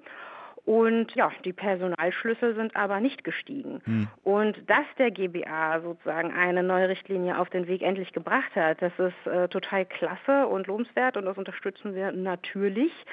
Was aber auf dem Weg dahin passiert ist, ist halt, ja, verbesserungswürdig einfach aus meiner Sicht. Denn, also da sind ja zum Beispiel das ist halt keine reale Personalbemessung drin. Ne? Also erstmal wäre halt schön, wenn eine Finanzierung des Personals für die Kliniken einfach auf evidenzbasierter Erhebung stattfindet und nicht Pi mal Daumen. Es gab zwar eine gut angelegte Studie, vom GBA in Auftrag gegeben wurde, die den realen Personal in circa 100 Kliniken deutschlandweit erheben sollte, ganz mhm. aufwendig. Die wurde dann aber vom GBA nicht abgenommen, weil es ungeklärte Manipulationsvorwürfe gab. Es las sich hm. so ein bisschen wie ein Krimi. Die einen haben gesagt, nee, ist gegen gängige statistische Praxis. Die anderen haben gesagt, nee, ist Datenmanipulation, künstliches Datenaufpushen. Wow. Genau, und was bei rausgekommen ist, ist, dass es quasi keine reale Grundlage gibt. Ja, mhm. ich weiß, Verdi hat da versucht, eben diesen Fauxpas noch schnell irgendwie zumindest irgendwelche Daten zu erheben und haben so einen Versorgungsparameter gestartet, wo eben über 2000 Mitarbeitende von psychiatrischen Kliniken da reingesprungen, äh, also eingesprungen sind und einfach angegeben haben, äh, wie so der Alltag aussieht, wie mhm. hoch die Ausfallraten sind. Also ich glaube, so eine Zahl von über 75 Prozent der da Befragten haben angegeben, dass sie sich nicht vorstellen können, unter den aktuellen Bedingungen in psychiatrisch-psychosomatischen Kliniken bis zum Ruhestand zu arbeiten. Wow. Und, Aber ja. das ist ja quasi, äh, ich glaube, die, die Zahlen könnte man auch in jeder anderen Klinik erheben. also nicht, dass ich das jetzt irgendwie schmälern will, aber ich befürchte, das sind, äh, ja. die, könnten, die könnten sich auch im Rest finden. Ja, Entschuldigung. Ja, nee, ich glaube, das ist definitiv ein Problem, dass das generell weitergreift. Auf jeden Fall. Ich glaube, da können fast alle Fachrichtungen ähm, darüber klagen. Und nichtsdestotrotz, mir ist halt eben die psychische Gesundheit ein Herzensanliegen. Und da müssen wir einfach sagen, ich glaube, es ist völlig klar, in äh, Psychiatrie, in Psychotherapie ist einfach Personal zentral. Ne? Also mhm. ich glaube, das braucht man nicht erklären. Also Qualität bedeutet da ähm, Zeit für Beziehungen in der Behandlung, für menschenwürdige, e-, ethische Behandlung, mhm. Patienten auch partizipieren lassen an Entscheidungen, Teilhabe an Leben und Beruf. Ne, weniger Zwang und ge potenziell Gewalt in der Psychiatrie bei eben schweren Unterbringungen durch Gericht und etwaiges. Also da, diese ganzen zum Beispiel 1 zu 1 Betreuungen, Urlaub, Leitungsfunktion, krank, Weiterbildung, Nachtdienste, das ist alles in der aktuellen Richtlinie nicht berücksichtigt. Wow. Hm. Pascal, bevor du loslegst, okay. nur eine Verständnisfrage. Also erstmal hören wir Evidenzbasierung immer sehr gerne hier im Podcast. Äh, aber sozusagen der, der, das Verfahren war, es wurde eine Studie in Auftrag gegeben, an der gab es Kritik und statt jetzt eine neue äh, zu starten oder das Verfahren neu zu starten, hat man sich dann im Prinzip auf Pi mal Daumen Lösung äh, zurückgezogen. Oder genau. ist das zu? Okay. Ja. Genau, das auf so Pi mal Daumen-Lösung, beziehungsweise also es gab zum Glück ein paar Erhebungen, äh, also beziehungsweise nicht Erhebungen, also ein Plus an Personal, eine kleine Aufstockung im Bereich der Kinder-Jugendpsychiatrie, der mhm. Intensivpflege und eben der psychotherapeutischen Leistungen. Es war auch gut, dass die Richtlinie endlich eben Berufsgruppen wie zum Beispiel eben die Psy psychologischen Psychotherapeuten und Kinder-Jugendpsychotherapeuten endlich überhaupt aufgenommen hat. Davor äh, waren die so quasi gar nicht vertreten, eben als psychotherapeutischer Berufsstand. Mhm. Das sind schon sozusagen, es gab in einigen Bereichen eine Anhebung, aber eben beim besten Willen nicht, was dem realen Bedarf und äh, ja, mhm. Fachstandards entspricht. Da braucht es halt mehr. Ein anderer Kritikpunkt, der, glaube ich, ähm, gut durchgeht durch die Branche bezüglich dieser Richtlinie, ist ja der Dokumentationsaufwand. Der war jetzt ähm, noch gar nicht äh, so stark im Fokus. Ich äh, weiß das deshalb, weil mein ähm, Vater als Sozialarbeiter in einer psychiatrischen Klinik arbeitet. Ah. Und wir hatten neulich äh, saßen wir irgendwie zusammen und hat er sich darüber aufgeregt, was dass das mit dieser neuen Richtlinie jetzt hier großes Drama wird und alle ja alles ständig dokumentieren müssen. Also mhm. ich glaube, der Hintergrund ist, dass jetzt kleinteilig dokumentiert wird für, ich weiß nicht welche, aber für die meisten Berufsgruppen, wann sie wie, wie viel Zeit bei welchen Patienten verbracht haben. Ist das richtig? Mhm, genau. Ja, jetzt ist es ja zum Beispiel auch so, ähm, also äh, aus, aus meinem eigenen Fach erzählen zu können, der Geriatrie ist das auch so. Also zumindest für die therapeutischen Berufsgruppen, für die Ergotherapie, Physiotherapie, Logotherapie, Logotherapie sage ich schon, Logopädie, pardon. Die müssen da auch jede einzelne Behandlungseinheit dokumentieren. Mhm. Also ich hätte genau. das, das, das so verstanden, dass das bisher nicht so detailgetreu dokumentiert werden muss, wie das jetzt mit der neuen Richtlinie vorgegeben ist und zumindest auch eine Stellungnahme gefunden. Zum Beispiel vom Uniklinik Würzburg, die gesagt haben, das ist hier ein viel zu großer Dokumentationspflichten, die kommen viel mehr bürokratische Aufgaben auf die Mitarbeiter zu, etc. etc. Das waren so die Beschwerden, die ich zu dieser Richtlinie gelesen habe. Okay. Ja, ich glaube, da spielt noch ein anderer Punkt mit hinein. Dass in Psychiatrie und Psychosomatik dokumentiert wird, das ist ja jetzt schon so. Also aus meiner eigenen Tätigkeit kann ich berichten, ich äh, muss jede Leistung äh, minutengenau und etwaiges dokumentieren, meine ganzen Kollegen genauso. Diese Kritik an der Dokumentation betrifft aus, so wie ich es verstanden habe, die stationsgenaue Dokumentation, die dann mhm. mit verschärften Sanktionen einhergeht. Was bedeutet okay. das für die Praxis? Das bedeutet zum Beispiel, dass Bereich- und stationsgenau dokumentiert werden muss. Und ich glaube, jeder, der in einer Akutpsychiatrie, so wie ich, oder eben in der Psychosomatik und anderen arbeitet, kennt es, dass es durchaus mal sein kann, dass bestimmte sei es jetzt irgendwie Krankenstand beim Personal oder eine Überbelegung mit Patienten, die untergebracht sind, dazu führen kann, dass es schon einige Springer gibt. Das darf nicht, äh, natürlich nicht im Alltag äh, die Regel sein, aber solche Gegebenheiten, Notfälle und etwaiges gibt es. Und was jetzt passiert, ist sozusagen, dass über irgendwie über drei Monate gemittelt wird und es, wenn 85 Prozent der jetzigen Richtlinien nicht erfüllt sind, es dann Sanktionen gibt. Mhm. Und Ich, äh, aus meiner Sicht ist es natürlich wichtig, dass realer Personalbedarf und dann tatsächlich Personaleinsatz durchaus kontrolliert werden darf, damit einfach ja, patientengerechte und würdige Behandlungsschlüssel da sind. Aber diese, dieser Weg der Sanktionen ist halt einfach absurd, weil das ja die Kliniken noch, noch mehr unter Finanzdruck bringt. Und es braucht halt eine Finanzierung der Budgets. Und das, da mischt sich, aus, aus, so wie ich es verstehe, das mit der Dokumentation einfach mit äh, rein. Also, dass dokumentiert wird, unbedingt, das genau dokumentiert, natürlich, es ist halt eben Leistung, die aus dem Krankenkassensystem als ja, Teil der Solidargemeinschaft finanziert mhm. werden. Da darf man natürlich auch drauf gucken. Aber es, es, es, klingt einfach, wenn man es liest, aus meiner Sicht wie ein Gürtel, den man da einfach immer enger sch, äh, hm. schlägt und einfach nach Mittel und Wegen sucht, ja, zu sanktionieren und das sehr streng und einfach nicht real am Alltag orientiert. Hm. Ich habe das Gefühl, dass ähm, noch ein weiteres Konzept, ich sag mal aus der Somatik, äh, jetzt in die Psychiatrie erreicht hat mit dieser Richtlinie.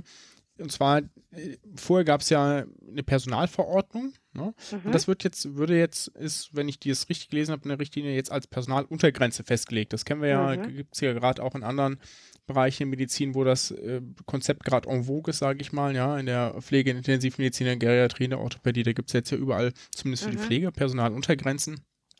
Jetzt auch in der Psychiatrie. Warum sind die, so wie sie bei euch ausgestaltet äh, sind, weil die sind ja schon in Kraft getreten, äh, problematisch?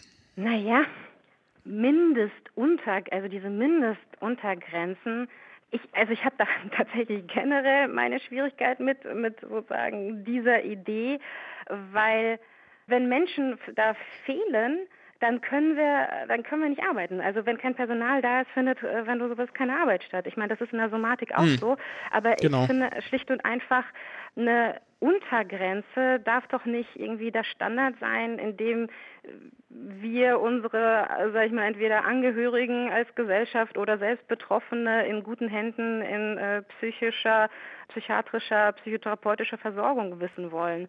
Also da darf es doch ähm, aus meiner Sicht nicht so ein Mindeststand, also Mindestuntergrenze geben, sondern am realen Bedarf und an Fachstandards orientiert. Zumal ja, Mindestuntergrenze ja meistens darauf hinausläuft, dass das dann auch die reale äh, von der Klinik umgesetzte Grenze ist. Genau, das ist jetzt ja keine keine Überraschung. Ne? Das, ja. ja, ich sag mal, in fast allen Häusern so, die haben jetzt ja, Pflegekräfte gibt es ja nun mal nicht im Überschuss, ja, dementsprechend bedeutet die Untergrenze meistens aktuell die Sollgrenze. Ne? Mhm. Und äh, ich glaube aber, wenn ich das richtig gelesen habe, war ein Wunsch der DGPPN ja zusätzlich zu dieser äh, Untergrenze dann tatsächlich auch noch sozusagen ein, ein Soll einzuziehen, ja, zu sagen, ja, okay, das genau. hier ist das, was mindestens da sein muss. Und besser wäre aber noch gleichzeitig zu definieren, das sollte eigentlich da sein, damit wir eine qualitativ äh, gute Arbeit leisten können. Und das andere ist eben äh, die Notlösung, die, die nicht anders geht, ähm, wenn eben nun mal viele Menschen krank sind oder ein anderes Problem die Klinik ereilt.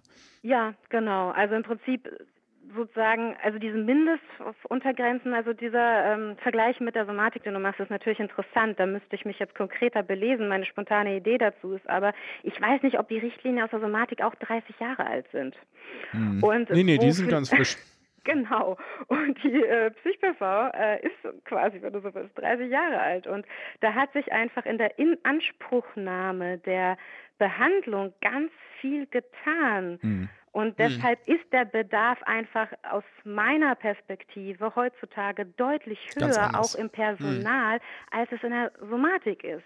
Das heißt, da wo wir Fortschritte gemacht haben in der Entstigmatisierung von psychischen Erkrankungen und deshalb rechtzeitigerer ähm, Inanspruchnahme von Behandlung. Ich meine, da sind wir auch noch ausbaufähig, aber immerhin schon besser als vor 30 mhm. Jahren. Mhm. Und da zieht halt die Personalbemessung gar nicht nach. Und das müssten wir doch irgendwie schaffen.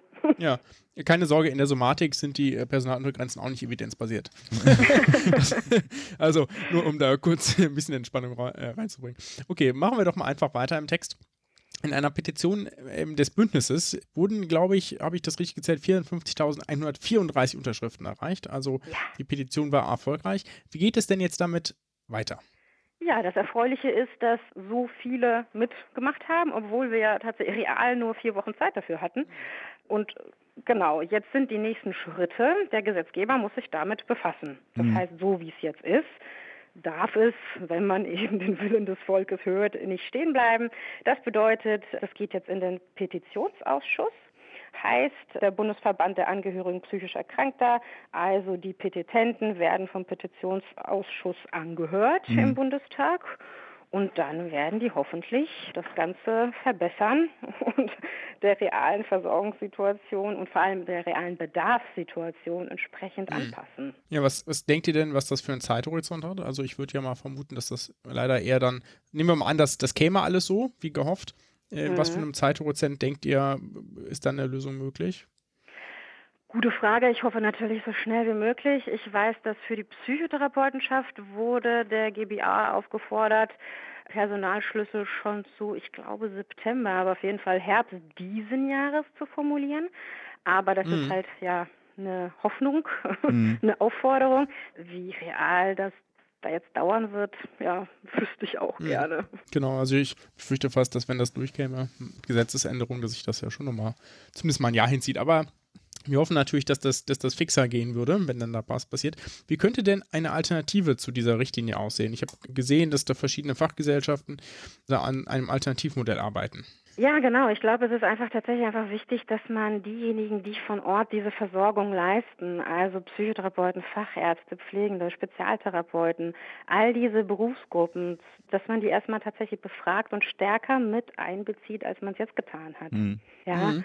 Und dafür braucht es halt Zeit. Und so wie ja auch andere Gesetze in der aktuellen Legislaturperiode durchgepeitscht in recht großem mhm. Tempo mhm. werden, ist das auch hier passiert. Und ich glaube, Aber das ist ja gar nicht aus dieser Legislaturperiode, oder? Also die, ich meine, die Beauftragung des GBAs ist ja genau. drei Jahre alt knapp. Genau. Und die wurde ja einfach regelkonform erstellt. Richtig, aber in dieser Legislaturperiode ist leider eben dieser Worst Case mit der Studie gefallen. Hm. Mhm. Und ich glaube, dass das schon der richtige Weg ist. Wenn man das schon erkannt hat, dass das evidenzbasiert bitte sein soll, dann kann es in meinen Augen nicht der Weg sein im Sinne von, na gut, dann machen wir es halt nicht. Eine eben reale Erhebung, wie ist der Bedarf denn aktuell in psychiatrischen und psychosomatischen Kliniken, sondern dann sollte es eben so sein, dass man eine Studie entweder wiederholt oder dann die mhm. vorhandenen Daten dafür nutzt, dass das auf dieser Basis dann tatsächlich auch eine reale Personalbemessung und nicht nur Mindeststandards gibt. Wobei Standard darf man gar nicht sagen. Das ist ja mhm. das Minimum sollte ja kein Standard sein. Und dass es halt reale Bruttoarbeitszeiten für die Berufsgruppen sind und nicht einfach eine Untergrenze ich äh, mache mal spontan noch eine äh, Frage rein, weil wir ein bisschen so den Gesamtmarkt nochmal, also für mich ein bisschen transparenter. Wir reden ja jetzt überhaupt auch nicht über die ambulante Versorgung, was ja bestimmt noch ganz andere Baustellen hat. Also ich, äh, zumindest in Berlin, wo ja eigentlich die Dichte relativ hoch ist, gibt es ja ewige Wartezeiten für einen Therapieplatz. Mhm.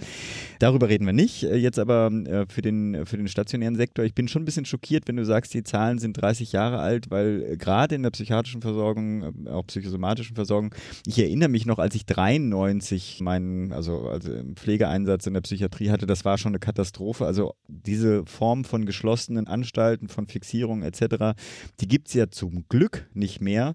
Aber mit anderen Worten, die, die Personalbemessung hat sich seit diesen 30 Jahren nie angepasst an die ja doch revolutionären Umstrukturierungen in der, in der psychotherapeutischen Versorgung. Mhm. Okay. Das wäre Frust. Also, genau.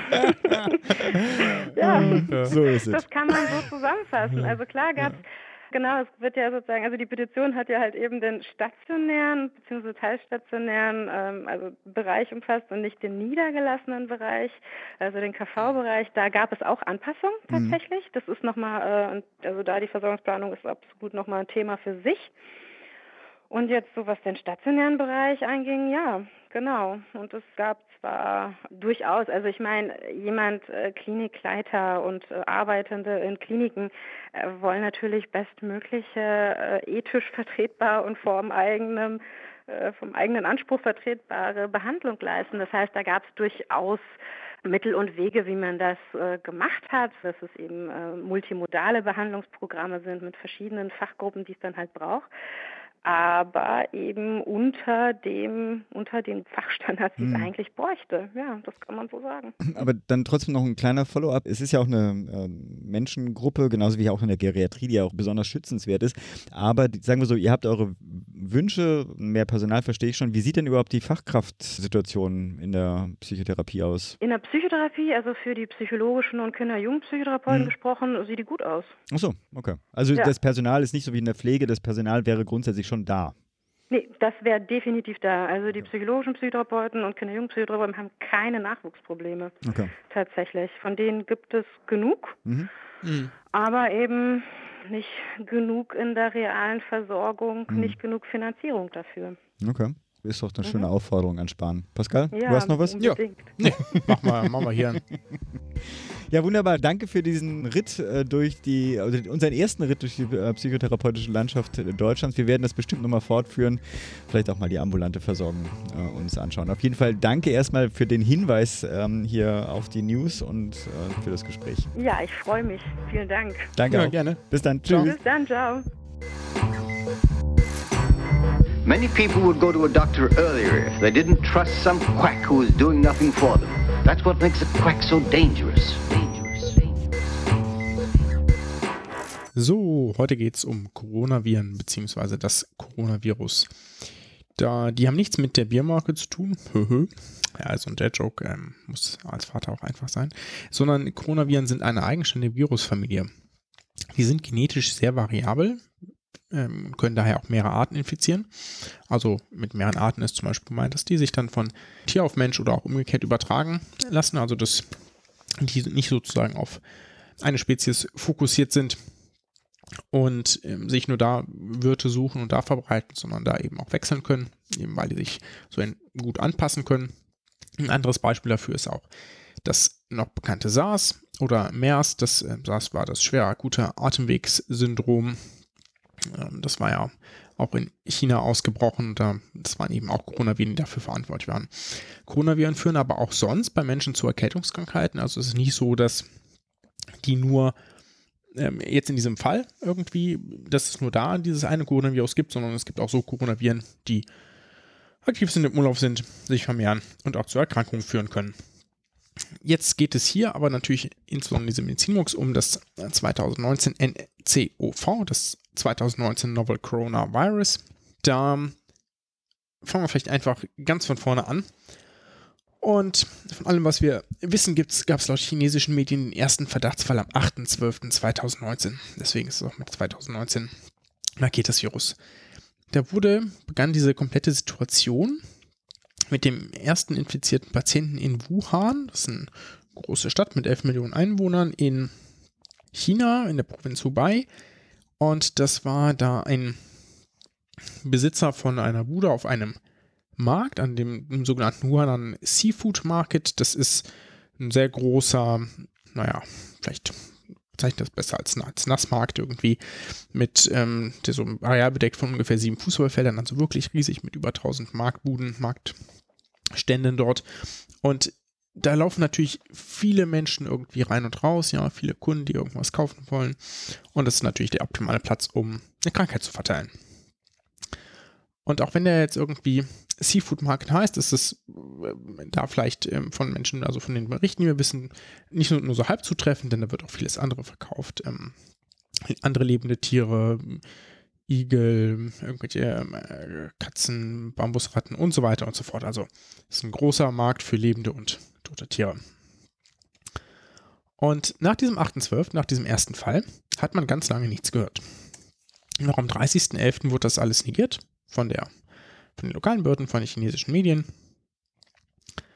Und jetzt ist die Frage, wieso wurde das bis dahin nicht zugegeben? Ne? Äh, wieso wurde nicht gesagt, hier, Leute, da ist was los? Jetzt ist es natürlich auf der einen Seite erstmal so, muss man auch sagen, dass man gerade am Anfang einer Epidemie ja nie weiß, dass es da gerade eine Epidemie losgeht. Das kann man ja immer nur retrospektiv beurteilen. Man weiß nicht, sind diese Fälle, die gerade auftreten, ist das wirklich eine Epidemie? Macht man damit jetzt Panik? Oder sind das einfach nur zufällig ein paar äh, gehäufte Erkältungsfälle und äh, hat sich dann auch wieder alles? Und auf der anderen Seite gab es aber sehr, sehr viele Hinweise darauf, dass die lokalen Behörden die Hinweise auf diese Epidemie bewusst unterdrückt haben. Noch am 30. Dezember, also ihr seht schon 22 Tage später, hat die Wuhan Health Commission ähm, alle Krankenhäuser und andere ähm, Abteilungen des oder ähm, im Gesundheitswesen tätigen Organisationen strikt verboten, irgendwelche Informationen ähm, zur Behandlung dieses, dieser neuen Erkrankung zu veröffentlichen. Ja. Das heißt, da gab es sogar eine behördliche Anweisung, sagt nichts dazu. noch am 31.12., also einen Tag später, hat das die lokale Regierung immer noch gesagt, es gibt ja keine Fälle von Mensch-zu-Mensch-Übertragung. Es gibt keine Hinweise darauf, dass medizinisches Personal infiziert war, auch wenn wir rück jetzt retrospektiv wissen, dass beides tatsächlich anders war. Also wohl gab es damals schon Mensch-zu-Mensch-Übertragung, als auch eben infiziertes medizinisches Personal. Jetzt hatte man ja zu ganz am Anfang, als das losging und dann die äh, Ende Dezember da die ersten äh, Zahlen kamen, das Gefühl, dass China aus SARS gelernt hätte und würde sehr transparent damit umgehen. Das darf man aber aufgrund dieser, naja, zumindest Vertuschungsaktion am Anfang und auch allem weiteren, äh, würde man, sollte man davon nicht ausgehen. Das darf man aktuell nicht erwarten. Wie ging es dann weiter? Jetzt gab es die offizielle Bestätigung Ende Dezember, Anfang Januar. Und dass das vorher schon ganz, ganz, also dass man vorher schon was wusste, das kann man auch daran sehen, dass es da schon wissenschaftliche Aktivität zum Virus gab. In kürzester Zeit haben die chinesischen Virologen äh, das Virus isoliert, sequenziert und auch ein Testkit dafür entwickelt. Nachdem dann sozusagen klar war, okay, hier gibt es irgendwie eine neuartige Erkrankung, ist so nicht aufgetreten durch ein neuartiges Virus, das wir so nicht bisher global nicht gesehen haben, ließ man das Ganze erst so ein bisschen laufen. Und am 23. Januar erfolgte dann das, was für viel Aufsehen gesorgt hat, nämlich wurde die Stadt geschlossen, Wuhan. Ja, ähm, da, um 2 Uhr morgens wurde das beschlossen, dass ab 10 Uhr am desselben Tages, ja, alle öffentlichen Busse, U-Bahn, Fähren, Busse, ähm, andere Transportmöglichkeiten sozusagen nicht mehr fahren, dass der Flughafen geschlossen wird und auch die Bahnstation. Also komplette Abregelung der Stadt äh, innerhalb von wenigen Stunden. Niemand hatte großartig die Möglichkeit, sich da in Sicherheit zu bringen. Ja, Leute, die am Tag vorher zufällig noch rausgefahren sind, möglicherweise ja auch schon infiziert, waren halt draußen. Leute, die es nicht gemacht haben, blieben drin. Also es gab ähm, keine Möglichkeit, sich sozusagen darauf vorzubereiten oder sonst irgendetwas. Innerhalb von zwei Tagen, ja, ähm, also quasi mittags, Januar, am 24. Januar, waren dann schon ganze 14 Städte in dieser Hubei-Provinz innerhalb der Quarantänezone. Das sind insgesamt Städte mit einer Population von 35 Millionen Einwohnern, also fast die Hälfte von Deutschland, die da, ähm, also ein bisschen weniger als die Hälfte, aber es ist einfach eine beeindruckende Zahl, die da unter Quarantäne gestellt wurde wenn man dem Glauben schenken darf, dann hat die WHO, die stand ja schon mit China in Kontakt und hat sich über das Virus ausgetauscht, ähm, fand das eigentlich gar, also war, hat das gar nicht überempfohlen. Hat jetzt nicht gesagt, okay, jetzt müssen wir hier eine Quarantäne einrichten und alle Leute da sozusagen einsperren und dann alle mal durchtesten, weil es einfach eine zu große Anzahl ist. Ja, es gibt da ein schönes Zitat von jemand aus der Weltgesundheitsorganisation, ich lese es mal kurz vor. As far as I know, trying to contain a city of 11 million people is new to science. Ja, das hat noch niemand gemacht. Ich meine, wenn es irgendwo klappt, dann sicherlich auch in China und nicht in einem anderen Land, aber oder in einem anderen autokratisch re, äh, regierten Regime. Ja, aber man kann sich das eigentlich nicht vorstellen, dass man eine komplette, so große Stadt abriegelt, vor allem mit allen weiteren Konsequenzen. Ja, es muss ja irgendwie noch sichergestellt sein, ähm, dass bestimmte Sachen laufen, ne? also Nahrungsmittelversorgung, Gas, Wasser, Strom, Elektrizität etc. etc. etc. Und dafür braucht man, muss man ja auch Regelungen treffen. Ähm, wie es jetzt mit diesem äh, Lockdown da in dieser Stadt aussieht, dazu gibt es mehrere interessante Berichte, davon möchten wir euch ein paar verlinken. Zum Beispiel aus den New York Times, ein Bericht aus Wuhan selbst, ähm, von einem Blogger, der da ein Krankenhaus in Wuhan gefilmt hat mit überfüllten Kliniken und ähm, mehreren Toten was er da sehen kann. Es gibt auch ein Drohnenvideo über Wuhan, das diesen Lockdown zeigt, in der sonst sehr belebten Straße, komplett leere Straßen etc. Dass man da einfach mal einen Eindruck davon gewinnt, wie das aussieht, weil es ist äh, schon, selbst wenn man es nicht gut heißt, irgendwie beeindruckend, wie das aussieht. Gehen wir vielleicht mal weiter. Was wissen wir denn eigentlich über das Virus? Laut offiziellen Angaben kann das 2019 NCOV während der gesamten Inkubationszeit das sind äh, bis zu 14 Tage übertragen werden. Das, das, was wir aktuell wissen. Die Inkubationszeit ist die Zeit zwischen Ansteckung mit dem Virus und der Beginn von Symptomen. Was sind denn die Symptome vielleicht? Ähm, das sind irgendwie Naselaufen, Halsschmerz, Husten, Fieber. Und dann für einige Menschen wird es auch ein bisschen schwerer. Ja, da gibt es dann vielleicht eine Lungenentzündung, äh, Probleme. Und selten kann das dann auch zum Tod führen. Ne? In dieser Inkubationszeit findet eine Vermehrung des Erregers im Körper statt, sprich der Virus vermehrt sich. Und je nachdem, wie viele Viren im Körper sind, also die Viruslast, und je nachdem, wie gefährlich das Virus ist, kann auch in dieser Inkubationszeit eine Weiterverbreitung erfolgen. Jetzt vielleicht nochmal zum Vergleich. Bei SARS war das damals nur der letzte Tag vor klinischen Infektzeichen, wo es eine Ansteckungsgefahr gab. Also relativ kurz und danach hätte man, hat man probiert, ja Abstand zu halten zu Personen, die Symptome haben. Wie hoch ist denn jetzt die Gefahr, sich anzustecken, sprich wie infektiös ist das Virus? Das ist vielleicht auch noch interessant. Ähm, das kann man aus der basalen Reproduktionsrate R0 ablesen und die liegt ähm, aus dem, was wir wissen, bei ungefähr ähm, 2 bis 2,5 und damit auf dem Niveau von SARS. Mhm, aber auch etwas höher zum Beispiel als die von Ebola, die war so 1,5 bis 2,5. Das bedeutet, ähm, die, diese R0 bedeutet, ne, also damit ihr jetzt hier keine Skala euch vorstellen müsst, sondern wie viele immunkompetente Personen eine infizierte Person ansteckt. Also eine infizierte Person steckt zwei bis drei, also zwei bis zweieinhalb, zwei bis drei quasi, ähm, immunkompetent andere Personen an. Äh, vielleicht dann nochmal zum Vergleich mit ein paar anderen Viren, die man vielleicht so kennt, die Pocken. Da ist die Rate bei 5 bis 7 und bei Masern sogar 12 bis 18. Also das ist, das ist wirklich eine ähm, sehr virale Erkrankung.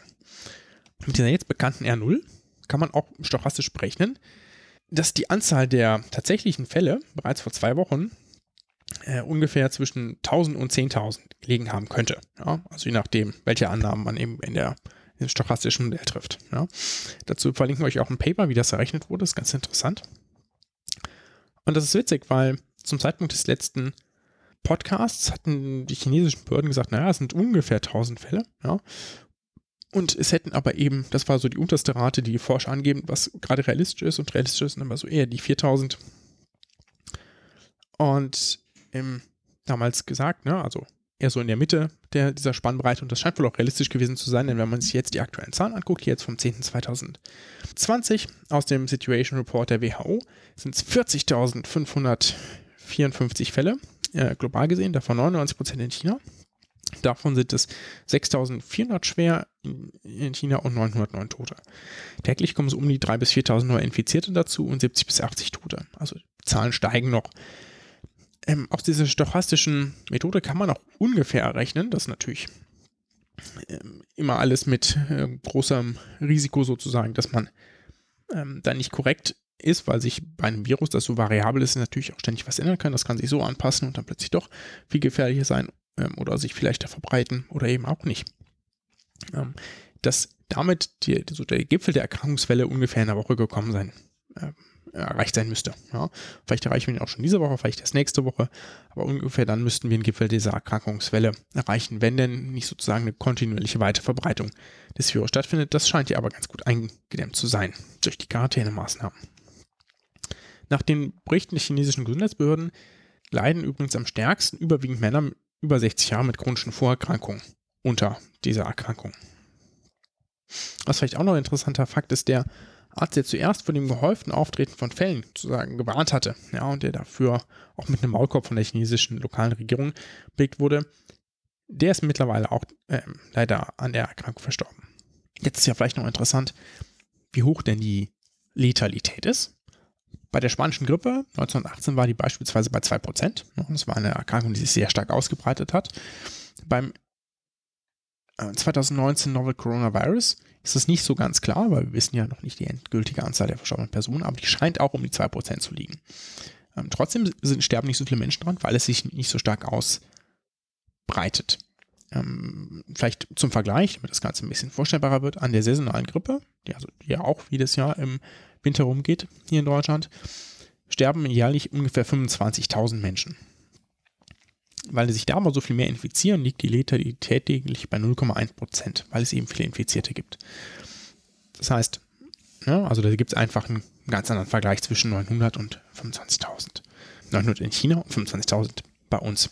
Ne? Also muss man auch ein bisschen auseinanderhalten. Das sind auch eher Äpfel und Birnen, die ich da gerade verglichen habe. Äh, muss man sich denn Sorgen machen? Da muss man, glaube ich, ganz klar nach Ort bzw. Land unterscheiden. In China selbst gibt es ein hohes, bisher hohes Ansteckungsrisiko. insbesondere natürlich in der betroffenen Provinz Hubei, aber vielleicht auch noch in Guangdong, Zhejiang oder Henan. Da sind die meisten Infizierten äh, anderen außerhalb dieser Region Hubei, die meisten infizierten Personen. Und für den Rest der Welt sollte aktuell zumindest gelten, dass es kein besonders hohes Ansteckungsrisiko gibt. Es gibt natürlich Ausnahmen davon.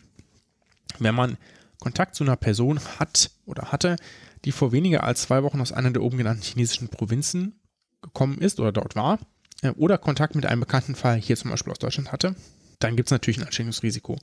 Ansteckungsrisiko würde es auch dann geben, wenn man Kontakt mit einer solchen Person hatte, die, äh, wo es weniger, wo es auch länger als eine Woche her ist, aber diese Symptome zeigt.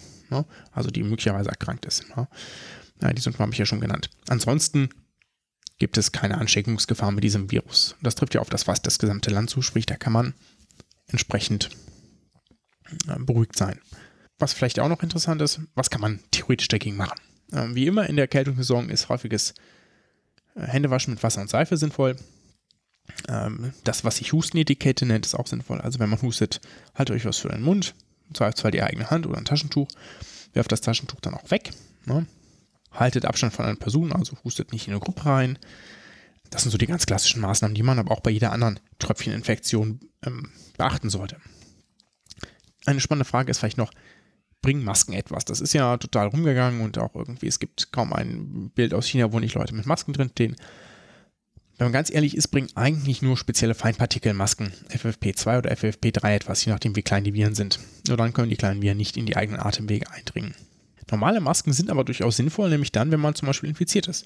Wenn man dann die Übertragung per Tröpfchen, also zum Beispiel durch Husten oder Niesen, einschränkt. Ebenso können Masken, wenn man jetzt nicht erkrankt ist, auch Schmierinfektionen, das trifft jetzt nicht auf dieses Virus zu oder auf die ähm, normale Grippe, verhindern, weil man sich damit einfach nicht so häufig ins Gesicht fasst, wenn man eine Maske trägt. Jetzt muss ich noch ein Disclaimer einschieben. All die genannten Informationen sind hier, Stand 10.02.2020. Das kann sich alles, ist halt nun mal ein Virus, rasend schnell ändern, kann morgen veraltet sein. Deswegen betrachtet es als Momentaufnahme und ich hoffe, es hat irgendwie euch weitergeholfen. Gut, sind wir durch mit dem Murks. Sind wir durch. Ich danke dir herzlich und dann haben wir, glaube ich, auch äh, alles äh, heute abgegessen und ich werde versuchen, das noch schnell zu schneiden, damit das nicht mehr ganz veraltete Zahlen sind. In diesem Sinne, wir haben nichts mehr. Wir haben nichts mehr. Bleibt gesund. Bleibt gesund. Ach, gesund. Nobody knew that healthcare could be so complicated, complicated, complicated.